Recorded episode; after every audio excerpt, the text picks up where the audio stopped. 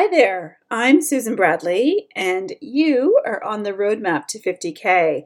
I'm building a brand new store on Shopify, and I'm bringing you behind the scenes with me. I'm taking you along for the ride, and this is episode 5. Welcome to the Roadmap to 50K on Shopify. Each week, we'll take you behind the scenes of real stores where you're going to learn actionable strategies and tips that will fast track the growth and profitability of your e commerce business. So, buckle up. Welcome your host and Shopify expert, Susan Bradley. So, hey, Camila, we are recording a podcast. Who thought we would be here? I know, I'm so excited. I know. So, listen, guys, I want to introduce you to my uh, longtime client and really my friend, Camila Prada, who is just this amazing artist. And we talk about this all the time because you identify as a ceramics artist. Yeah, um, identify as a ceramic designer and artist. Yes. I, but I've been doing design a lot more than art. It just so happens for the past so 10 years.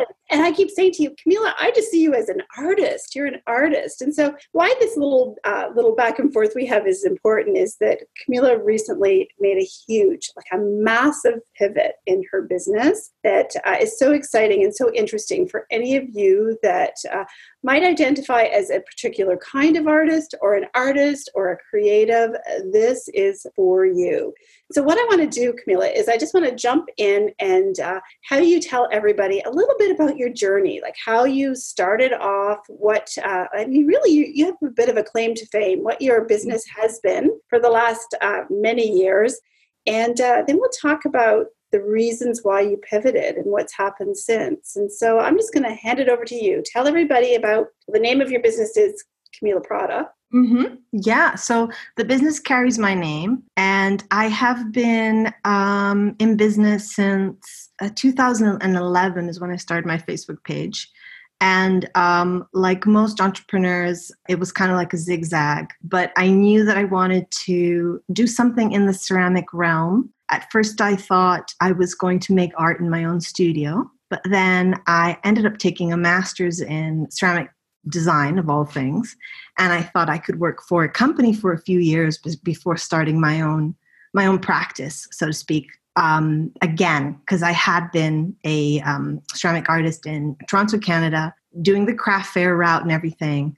And then i decided oh let, let me try to um, see if i can design for companies. So i found this amazing course and i moved to the uk from toronto and I started my MA in ceramic design. And after that, some opportunities just fell in my lap, and I started designing my own range for a company called Rosenthal. I don't know if Susan knows about this. I'm going to try to not make it too long and boring, but not so, boring. I'm like, okay, this is the part of the story I have not heard. So I've just got my jaw on the desk. Keep going. Yeah. So I was almost. Uh, so I guess I was working as a as a designer for royalties and um, that was just when the 2008 crash happened. So, my line that all my classmates on the master's program with me, and my teacher, and everyone, everybody was so excited for me. My my line was in magazines, it was selling well. I was in a tiny little royalty, of course.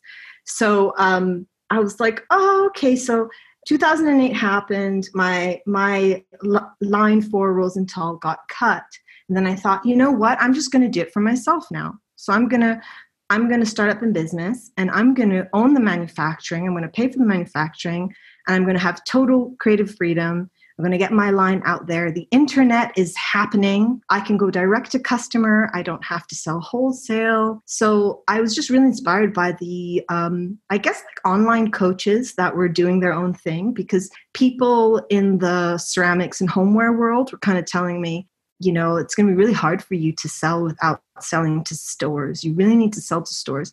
But because i just knew how much work was going to go into the pieces because i wanted them to be made in the uk i just thought oh that's going to make them really expensive. I'm not going to be able to to sell wholesale. It's not i, I just couldn't envision who the customer would be. So i actually started making the pieces myself in a small studio and then i actually found manufacturing.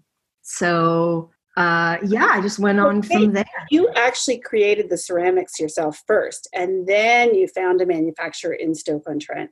I was forced to. I moved to Stoke and I kind of didn't have enough money to uh, get like a thousand, or they wouldn't ask for a thousand, but uh, yeah, if you're going to manufacture, they need some volume. And then the tooling, all the master molds that you need to get your products made, that's a big investment. And I didn't have that. So I rented a studio and I was making everything myself. And you didn't even know about this, Susan, but everything went wrong there too.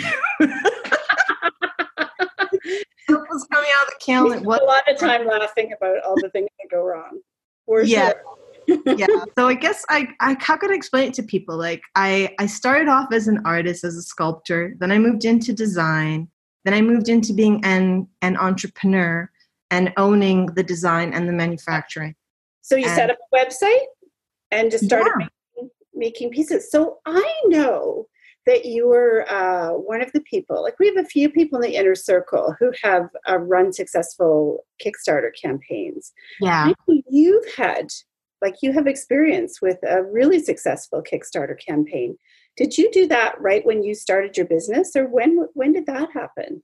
I didn't do it when I started my business at all. So, say I started my, I think I started my Facebook page. Uh, that was my only way to promote. I was, you know, uh, like everyone who starts posting on a page where there's tumbleweed and no followers. Yeah. I started that in 2011. And in 2015, I did my Kickstarter. So I had been building an audience consistently since then. I was very consistent with. Um, that's not true. I mean, there were days or weeks where I wouldn't post, but I had been building my audience and I, and I was very engaged with my audience yeah. for years before I posted, before I created my Kickstarter campaign. And I know that's why my Kickstarter that's campaign. Why it was, yeah.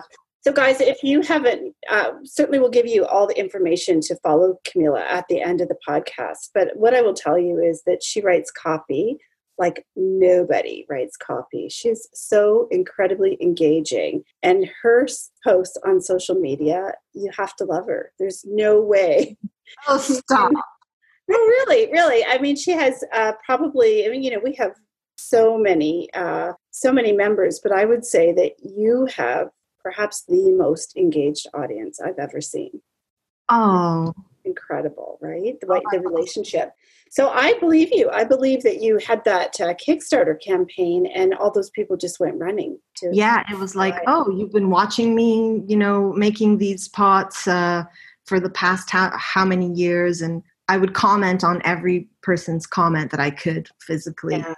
achieve, you know, with the time that I had, and I was making ceramics at the same time. So I actually developed like carpal tunnel because between the yeah in, in, my elbow, but and that happens to a lot of makers between the um, keyboard and making your actual product. You can actually injure yourself. So that's when I was like, you know what? Let's go back to the original idea and get get a manufacturer, an actual small factory or pottery, as they say in the UK, to make this stuff for me. They're not going to have all the snafus that I'm having. So I thought at the time and and uh, that would allow me to market and design so just so everybody's clear so you have these amazing little shapes that you made mm-hmm. and then the art part the, like i mean that's art in itself but then you would embellish them they were always little characters and so yeah. you also made the art that i don't i don't actually know the technology but that was was it printed and then hand applied to to yeah the- so it's basically the way that your ceramics at home are made. If your ceramics at home has any um, colors on it, that that's not handmade. Mm-hmm. Uh, they're they're all um, how do I describe it? I was um, you're saying art, but you really mean surface pattern. So I was designing and and making the shape, and then I would get a printer to print the characters and the floral patterns and all the surface pattern that I wanted to go on that shape, I would get it printed and then it would have to be applied onto the shape. So I would do it initially, but then when I moved over to a small to a to a factory making my making my designs, they did all that. And I had to employ three different fact- factories because the ceramic process is so labor intensive and there's so many steps even for industrially produced items whether you're making it in your own stu- handmade studio or it's being made in a factory it's a lot of steps yeah and then so a lot of opportunities for things to go right off the rails Yeah, there's a reason why um, there aren't very many people who have decided to own the own the manufacturing and have others make it at my size. I'm so small. It's a one person company. Yeah. even so, you have had uh, like what I would say is incredible success. Like your model for doing this is basically so different than uh, pretty much anyone who I see as a as a maker or an artist or or any store owner where you actually didn't have product to sell all the time. Your your yeah. business was uh, like one launch after another launch after another launch after another mm-hmm. launch. And so so you would create a line super good about uh, sharing it with your audience. And then you would launch that line and it would sell out. Like that's what i saw. Yeah well that's how i started. I kind of trained myself and my audience to launch in this way because that was just the way that i could create a product and launch it myself. I guess I should explain I'm a real stickler for doing exactly what I want. I'm a real stickler for I second that. for Susan knows. Um, if I have a vision, like my vision was to sell my own ceramic shapes and instead of uh, for example, I can design, I can illustrate, so, so I could have done a printed product, but my real love was creating ceramic shapes, my own forms, and then I would get those um, decorated in my own surface patterns. So because that's what I wanted to do, that's just what I launched every month. And of course, at the beginning, I probably I had few pieces, like under 50, and then it just grew grew from there. So initially, maybe I would launch every other month, and then it became every month. And there were in recent years, there were months where I had, um, of course, I was using manufacturing by then. Um, other people were making my stuff. I think there was a month where I sold 400 to 600 units, which is a lot. Shocking. It was shocking to me to, to watch that happen. And, you know, over the years we've been working together, uh, you know, be, at the beginning, particularly as your audience was growing and you were, uh, you know, getting a little bit ahead of the launches, like mm-hmm. getting product in stock because most of our conversations about were about you know okay how do we get mm-hmm. ahead of this? Yeah. control this beast. Um, but as that happened what was interesting is the there was more at stake i thought. Every time you did this there was a little bit more to lose. There was a little bit more risk and exposure and the cost, and the cost yeah, yeah, to invest in the product. And i feel like there came a point where it kind of plateaued. It kind of started to suck the life out of you how yeah. like tell me about that. Tell tell share that because i think that's really common with people who are artists and makers. Yeah it's true that they say you can create your own monster. Um, it's what i wanted the most. It's what i wanted since i was in my very early 20s at university in toronto. I wanted to do my own thing and have my own business. Um, so i was very i mean i worked worked worked worked, worked for it. And i was very satisfied to see those products being made when I was making them myself, and then also when I was having a small potteries make make my products. It's very satisfying to see them on the shelves and then go out the door and end up in people's homes, and then the reactions that people would get. And I remember looking at online coaches and hearing about like $30,000 launches and thinking that was impossible. And then I did that. Did. I know. oh my God, it's not. Then I was like, at this moment in time, I was like, oh, it's not all it's cracked up to be. yeah, because we'd spend about 10 seconds celebrating it. And then the rest of the time we would talk, it, we would be sweating about um, how you were going to do it again. Like, yeah, how, or how am I going to get this current launch to the customers? And then uh, I still, I will never forget, as long as I live, the conversation I had with you about uh, one of the key players uh, falling off a ladder or something and breaking his neck. Yeah, he was okay in the end, but yeah, end. yeah, one of the key like, oh, this is so risky this business. it, it's so risky because if if there's anyone out there who's like dealing with what I call heritage manufacturing, like say you want to make luxury luxury leather shoes in Spain, or you want to have luxury, beautiful hand painted scarves made by artisans in, in Italy. Uh, these things are made by people. And if someone gets sick who works in the studio or on the factory floor, that affects the products going out if if the company has to close because of whatever reason or or they're on vacation or whatever happens you can't just roll up to another company and ask them to do it. It's not a t-shirt it's not a notebook it's not a poster. There's no one else that can do it. There's like a few there's a handful of companies in the world. And it took me by the way two or three two to three years to break into the industry meaning they don't take new clients. They're all booked up. They don't they don't they they just deal with who they know. They don't even have websites. You have to be like an un you have to you i had to go to these places to these potteries to these factories um, on my own knock on doors ask people do you know someone who knows of a factory that can make my stuff? Uh, because they're not even online. Yeah. They're not even it's so hard.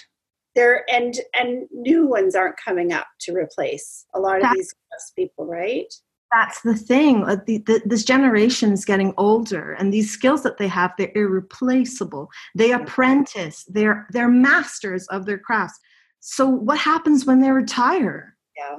And so that's what we were seeing. So on one hand you've got this incredible success and i'm saying hey camila like i just don't i just don't know what we should do because listen you are the only client i have who keeps selling out. Like you are the only one i know that has this problem where you have more customers than items to sell. Just you, my friend.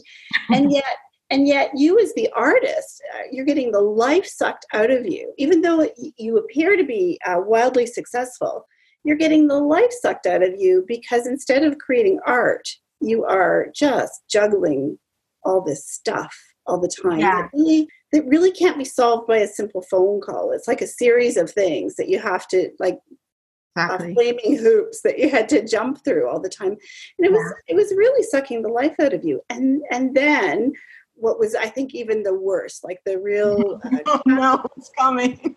I know it's coming. It's when is when we really sat down at the end of the year and and you realized how little profit there was in it for oh. you. You could never calculate your cost. That was the worst. I agree yeah that was the worst. Uh, so i i even i cringe to talk about it because you've heard it you've heard it so much that i'm just like oh, i don't want to again? you. Know people on the podcast haven't heard me whine about this so i'm gonna let it rip. I'm gonna let it rip. I could write a book about this but nobody would read it. It'd be so boring. Um, so basically again going back to the heritage manufacturing or maybe ceramics manufacturing or anything that requires a lot of touch points um, in during the manufacturing process. A lot of things can go wrong, and anyone who does ceramics, even if you're doing it in your kiln at home, you know that what you put in the kiln, um, it doesn't come out the same way. So you put in 20 pieces that are good, you get 15. Sometimes you get five, sometimes you get 10. It's basically like baking a cake. That cake is not going to be machined the same, baked the same way every time. So ceramics has that issue. Even in big factories, they have a lot of loss. So this is normal. But in my case, it was even more difficult for me because I was com- I, I was using almost like I call it component manufacturing, where one company would make the whiteware, another company would print the decals, another company would apply those decals onto the shape. So all these different touch points, there were things that could that would go wrong. I wasn't the I didn't negotiate terms for myself that this probably would have helped. So I was buying things that had to be repaired or that I couldn't sell at full price. And I was so desperate to get somebody to make my stuff that I just was like, "Oh, you can make it? Oh, great! Yeah, just you know, make." I send you? yeah, I, I didn't. I didn't I didn't want to create any friction for myself. I didn't want to seem like um, someone that was going to be a problem. Because here's another thing: if you're a designer and you're rolling up to one of these companies, uh, they they're kind of like, "Ah, oh, designer." Oh. they're just like, "It's oh, going to be a lot of work." they have their established clients where they know what they're making every every month, or or their workflow is very established. They mm. want to make easy things. They don't want to be making your difficult, weirdly shaped item. You know what I mean? Yeah. So so I just, you know, I, I was very accommodating and I didn't really put in good terms. So I ended up buying a lot of things that weren't, um, ended up purchasing product that wasn't all perfect every time. So this made it very difficult for me to track actual profits. There are a lot of invisible cost as well when you have to compile these components together that I probably wasn't accounting for properly. Yeah. And your time. And yeah. your time. Like the mental uh the mental energy that could have been in marketing your business and growing growing even more was all sucked into figuring out uh, what you're going to do because someone just told you that they can't do what they said they would do two weeks ago like exactly. that kind of thing yeah and so what uh, you know i know we had a lot of uh, we had a lot of conversations about this this pivot that you made didn't mm-hmm. happen overnight uh, mm-hmm. you know we talked about it because every time it got riskier and riskier and it also took a piece out of you i feel like it took yeah. a piece out of you every time how can you be so successful but feel like you have cash flow problems and that you're never getting it quite right and all those things you know those voices in your head that tell you you're you're doing it wrong anyway we had those conversations but what do you think was the catalyst that made you just say hey i'm going to just change this enough of this what do you think it was it was right before covid mm-hmm. um, took the world by storm ah, what was it i just i think i just it was just too much i can't i can't really pinpoint one thing but I just wanted more peace of mind in my business. I want to run a business that is going to be fun and not so stressful. That's basically the main impetus behind it. And I realized that I lost the joy. This, yes. Yeah. I recognized your tone changed. Instead of hopeful, it mm-hmm. was like, I, I don't think I can do this anymore. Yeah, drudgery. But, but I need 10,000 pounds to cover my expenses next week. So, oh dear. right? Yeah, that's what I felt I was doing. I was just um, selling products to pay other suppliers and yeah. and not myself, which I know is not unique. Many of us in in the manufacturing realm deal with that, but. Yeah. Um, or in the product realm, like that's kind of the same for a lot of product sellers too, right? Everyone yeah.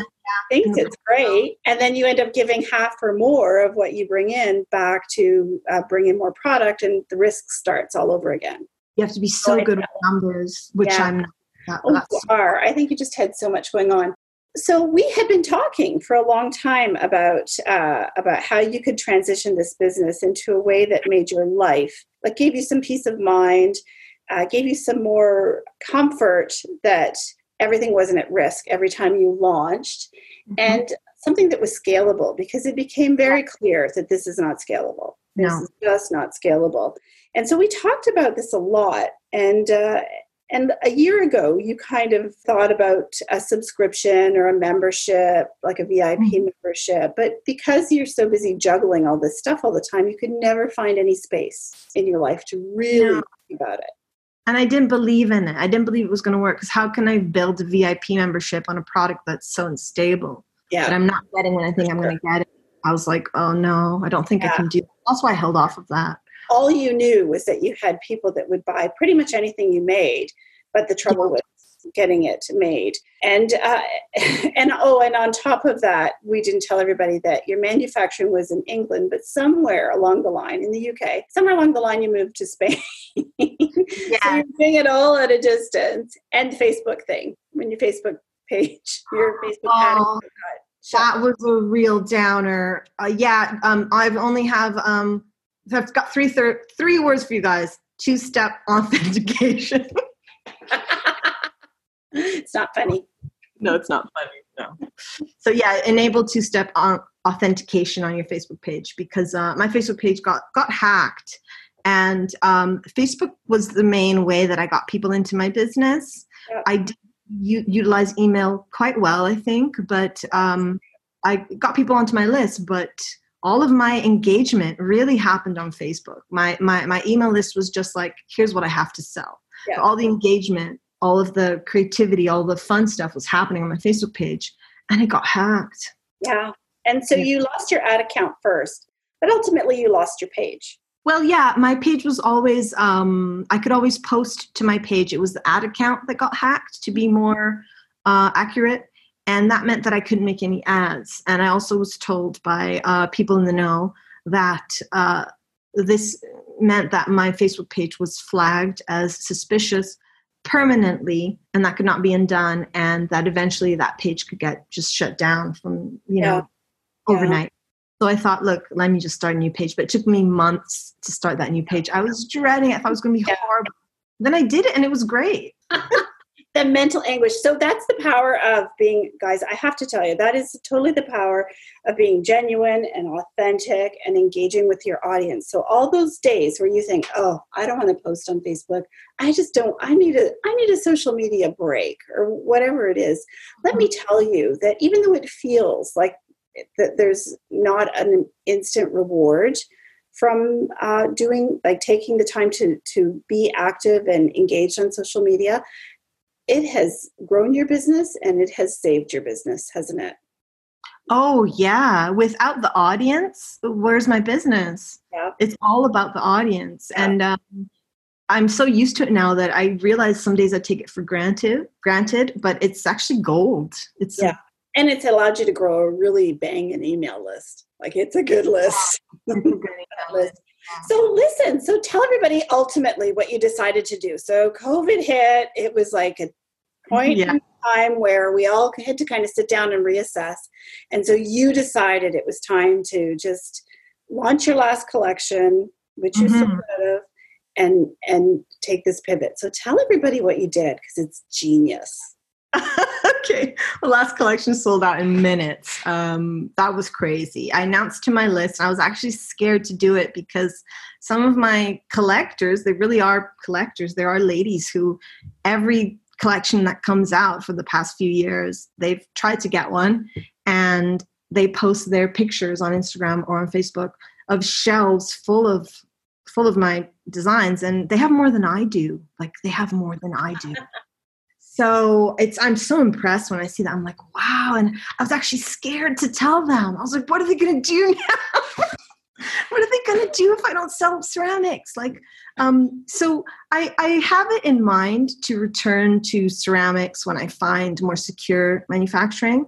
But i thought my, my genius idea which actually had i don't know if it's genius but my idea that i had um, like years ago was what if people could decorate their own ceramics and glass at home in my designs? And I had stumbled across this um, special ink that air dries instead of um, needing to be kiln fired. Yep. So it's it's something that, uh, as far as I know, it's it's a business to business material. No one's no one is actually putting this in a box for people to consume at home. So I had to do some research. I had to figure out a, a, lot of things about how to explain to people how to use it. I was actually very doubtful that people would be able to do it because it's um, it takes a little bit of skill. So what I thought was, um, what if I sell people transfers? They're called decals or transfers, uh, so that they can basically find a mug or anything at home that is ceramics or glass and put my designs on it themselves. And I tested the idea after years. I went and had a meeting with the one of the companies that that makes the inks, like in 2015 or something. and then, yeah, and then years later, I just didn't know if it was going to work, and I was so busy with my with my business. Um, I launched a Christmas. I had my Christmas collection. I launched my ceramic Christmas collection in November. Then in December, as an add on, I was like, hey, did you miss out on the Christmas collection last month? Um, here's an opportunity to make make your own mugs or little gifts with my designs on them. Um, here's a kit of transfers. And I did a how to video. I did some lives on Facebook, which I don't do very many. I'm really going to try to get, get into that now. And um, people loved it. And I was like, oh, they were able to do it. Uh, you yeah. know, it looks amazing. And people go in and gave it a try. Pardon? You stuck your toe in with that first box. Yeah, I just made yeah. the decision. I was like, okay, let me just let me just um uh with this like with anything i guess uh, there's like a volume thing as well so i was worried would i be able to sell enough you know would i be able to justify investing in this idea that i don't even no one knows that i'm you know none of my customers are, are used to this but um, it was it was good. It showed me that, you know, like I had I think I ordered 300 and 150 people bought the the little transfer kit I called it yep. at the time. And it was more expensive than I wanted it to be because as usual the costs really added up. My my shipping was a lot and so I was like, I'm determined to make this pro- a profitable product. So it was like 35 pounds when I really wanted it to be 25. But right. it's still, you know, I still sold half of them very quickly. And then the other half, I kind of kept back, I held back. Um, so that was in December of last year. And then I just, I, I had a lot of ceramic stock that I just kept on selling until it ran out and then I started my transfer subscription box last month. Yeah. And so, how did you talk to your audience about it? I think I just kind of said um, the companies that I am working with are having trouble fulfilling their getting product in, and um, it's really quite a lot. So I'm taking a break. Don't worry, I'll be back. But um, I'm I'm not going away. I'm just going to be doing something different. You're still going to be able to have the chance to collect my designs, but in a different way uh, it's a new chapter it's a new beginning i was very positive about it um, i felt positive about it uh, people were sending messages saying i can't believe you must be so gutted and i was like no i'm not. I, didn't, I didn't that. I was just like, oh, thank you so much. You know, like people see me on Facebook and they know that I've been doing this for so long, and I really have a real uh, love and relationship with with with ceramics. I've been doing it since I was a kid. It's it's my thing. It's what I love to do. Um, so I think they were feeling that. They were like, "Oh my gosh, she's not doing ceramics anymore."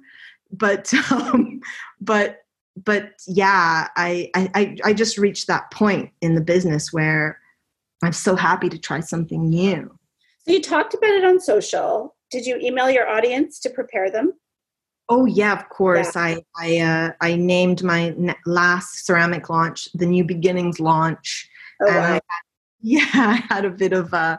Uh, I can't. I think just usually I don't have a lot of um, leeway between um, the actual open cart date. So maybe yeah. it was three weeks or two weeks or something. It wasn't that long, but uh, in you know, I guess people really did hear what I was saying that this is going to be the last Linux launch because it. it sold in minutes. Wow. So, okay. So then you talked about the new thing and you uh, warmed your audience up to it.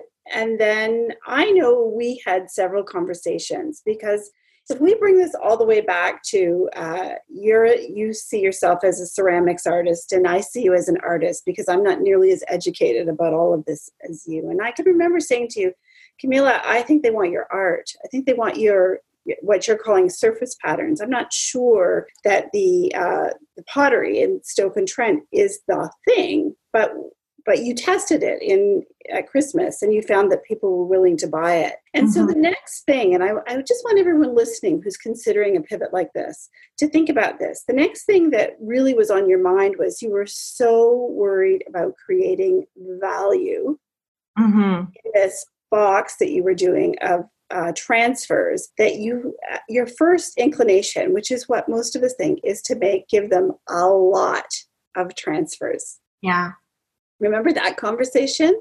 Yeah yeah and i totally see it different now. Yeah i was like oh you can't if you give them that much stuff they'll be making that forever and they're going to cancel because this is a subscription because they'll have too much stuff. And so when you do something like this and i know that you've promoted it that way the value is really in the outcome. The value is in the product that you're teaching them to make. And so if you spend your time showing them how to use that product they don't mm-hmm. have to have a lot of uh, transfers what they want to do is be able to see their way to making what you're showing them. So I know you uh, used your your transfers to and showed them on a lot of different products how people could really uh, consume them and make something beautiful for their home.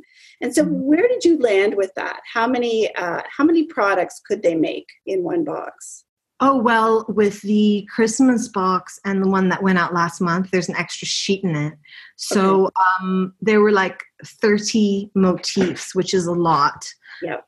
Um, in the subsequent boxes, there's going to be three sheets. So it depends on what the designs are, but um, it's going to be like a. You have to imagine like a pack of like like a pack of stickers. There's going to be like three sheets of stickers in each envelope. It's an envelope now. It's going to be beautifully branded instead of the um, cardboard box that I had, the little thin cardboard box with the sticker on it.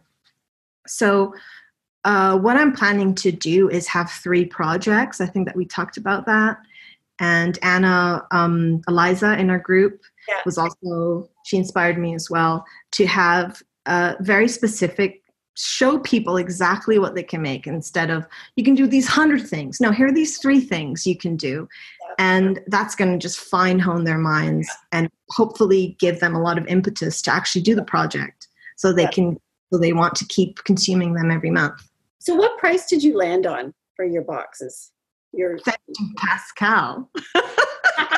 This is the community isn't it? Like you yeah everybody yeah. knows what you're working on and they all can uh, help you really drill down to what's going to work for you so pascal said hey they're too cheap so what did you land on yeah. so i landed on 22 22 pounds mm-hmm. uh, for subscribers and then 27 pounds for one-time purchases so i've allowed and i think i will continue to allow people to buy one-time um, purchases until I, um, of course, as usual, you have to balance out how much product you're buying yep. with, you know, what you're um, wanting to sell. So yeah, so those are the prices, and I'm I'm pretty happy with them. I think. Yeah. So tell everybody what happened. So you had you bought 300 again for your first launch. Yeah. yeah and I did you sell? Well, I actually sold them all. I and yeah like pretty fast.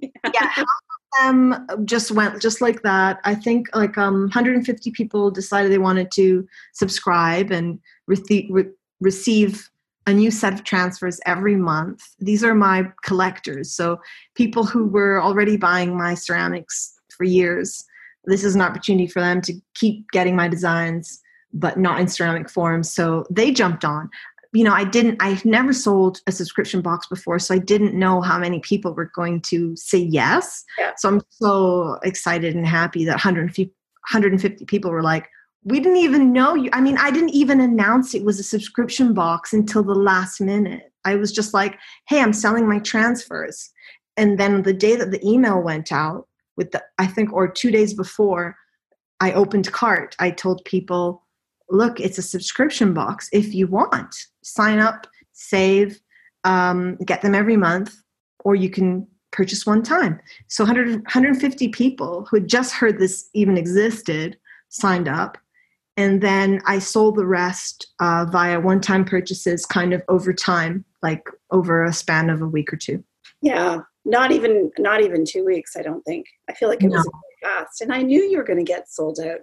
And so uh, so you're, you're going to continue doing this until you have 300 subscribers and then yeah. about uh, leveling up like ordering 500 or or a thousand that's where i want you to end up. I know that you're going to be able to do that for sure. Just amazing absolutely amazing.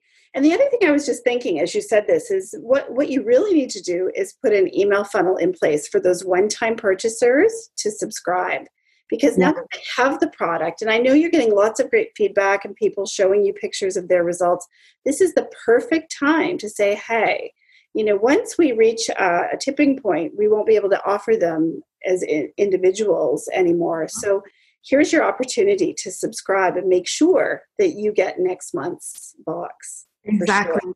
yeah, yeah i need a funnel like that so let's wrap it up because uh, you know I've taken up enough of your time. But, oh, but no. here's what I love about this. This is the thing for me when I and we have so many makers in our community, so many artists, and when you make things by yourself, it's almost impossible to scale. And when you have such a and it's impossible to get paid for your time. Like you're kind of there's kind of a ceiling that almost everybody hits that's a maker where I can't I cannot charge more for this product. It is what it is and and so so i think that it's really hard to um, it's hard to get the profits in our business that we want when when we're when you're a maker and if you go the route that you did again it's going to take a lot of your time to uh, coordinate all those things because it's such a specific product. It's a custom product, real, very custom. But what I love is that you have flipped this. And so now, even though it's uh, less, like a, uh, these are uh, 22 pounds is much less than what you Yeah, these are much less than, than my ceramic pieces were. Yeah. Right. But what I love about this is that first of all, you know what the cost is going to be because mm-hmm. you've so streamlined the process. But the other thing is that I feel like the profit in this product pays you for your your art, for your design.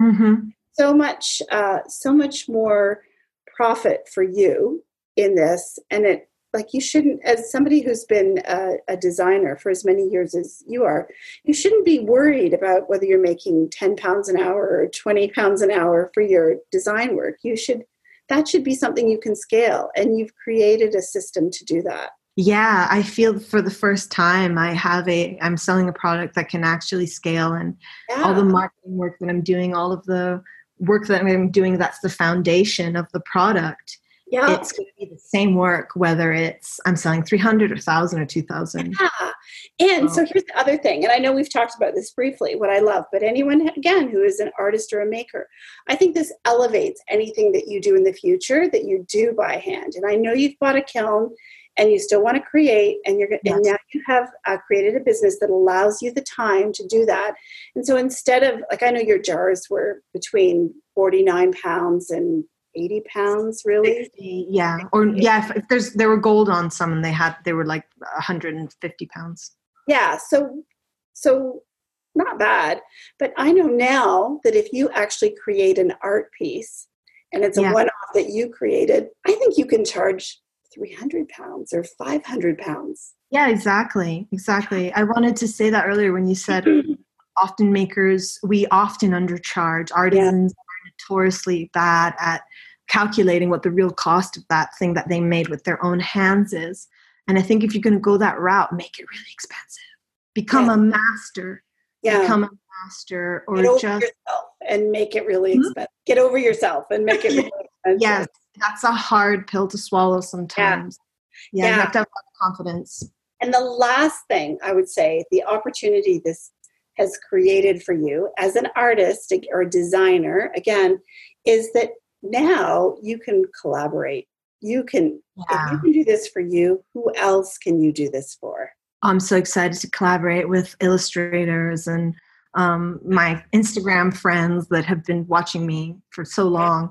I've actually wanted to collaborate with them, but it never happened because of because the manufacturing is so chaotic. Yeah. Yeah. So it's going to open up a whole new revenue stream for you that mm-hmm. not going to require you to to invest heavily to make it happen. It's amazing. Thank you. I'm so proud of you. I am oh, so proud. We can do without you. I'm just the cheerleader, really, and the idea girl. But you're amazing. But this was this was your thing totally, and so I know that there are going to be a lot of people that want to see your page, your Facebook page. So where can they see you on Facebook? My page that has not been hacked is called Camila Prada's Cabinet. So if you type in Camila Prada's Cabinet, you will find me. Perfect. And you have a, a pretty active Instagram presence too. Yes, my Instagram is, I really need to post on there more. My Instagram is at Cami Bami, C A M I B A M I. And your website, lastly. My website, it's my name. So it's just www.camilaprada.com. Mm. So listen, go have a look, guys. Follow Camila. She is the best copywriter ever. You will want to get her her emails because they're hilarious and and uh, so well done. And uh, you probably want to be a customer, I'd say. And hey, that's another thing. So you live in Spain. I live in Canada. Mm-hmm. I've been telling you I want product for ages, and now I could just order transfers and uh, make my own. That's true. Yeah, that's true. Yeah, way expensive to ship and oh god and get that international audience for sure. So easy to ship yeah, yeah. so listen thank you so much. Thank I, you. So nice talking about the future. I we're going to have a big party when you hit a thousand subscribers. I can't wait. Thank you so much. See you soon.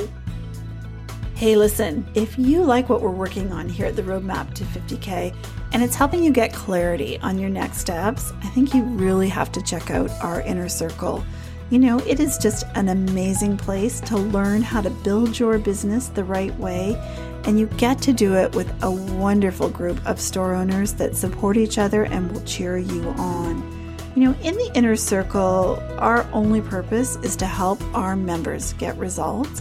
And because of that, we actually have dedicated coaches that are fully trained and available to work one on one with you. And we offer that to our members at crazy affordable prices because I know that sometimes you just need a little extra help to get past a roadblock so that you can move on and make progress again. So, if this sounds good to you, I want you to head on over to thesocialsalesgirls.com forward slash inner circle and get on the wait list. We will send you a lesson so that you can see what's waiting for you on the inside, and we'll also invite you to join us the next time we are open to take new members. So, listen, friends, that's all. Thank you so much for spending your time with me, and I will see you next week.